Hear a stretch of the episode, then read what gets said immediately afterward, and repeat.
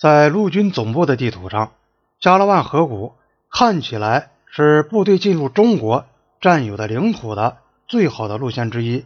实际上，通过这个河谷的小路是极其艰险的，而且中国至少自1959年以来就在上游这个萨木重岭的地方设立了一个哨所。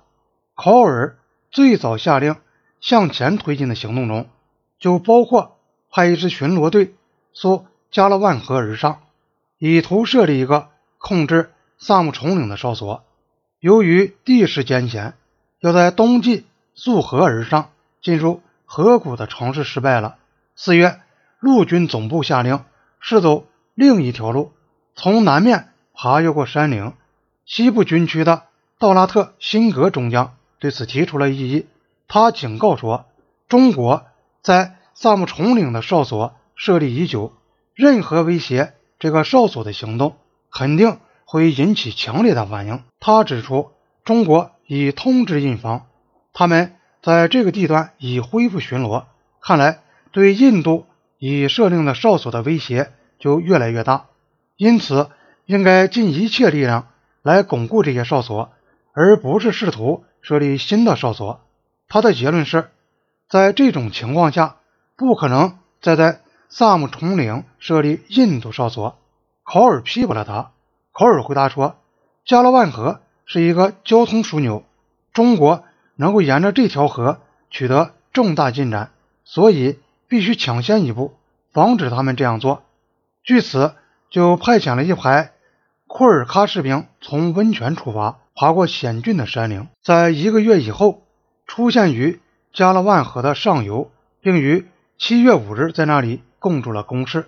他们这样做不仅切断了中国在稍下方设立的一个哨所，而且阻拦了中国的一个小运输队。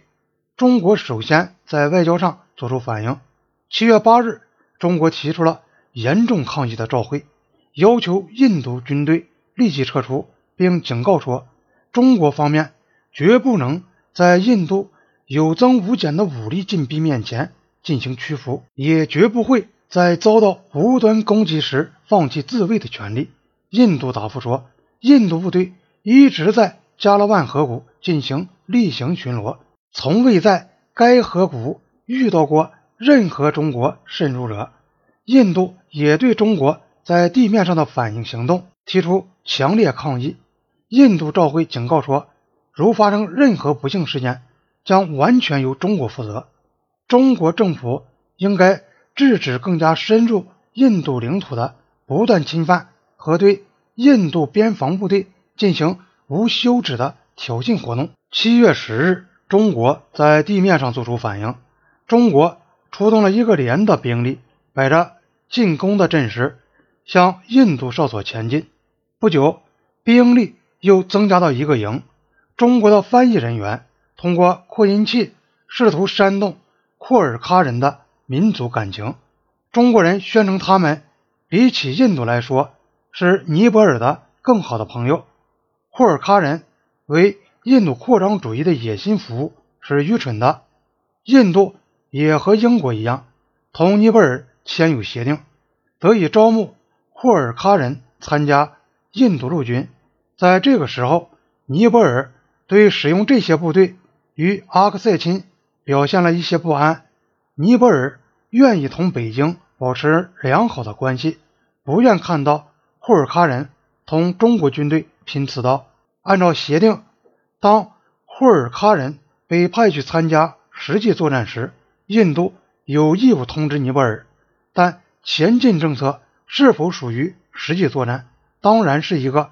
可以有不同解释的问题。库尔喀人卧倒在地，紧扣扳机，而没有竖起耳朵。印度政府认为这是前所未有的最危险的对峙局势，就要中国大使到外交部去警告说：如果中国军队进一步逼近加勒万哨所，印军就将开火；如果哨所遭到攻击，印军就将对中国的阵地采取报复行动。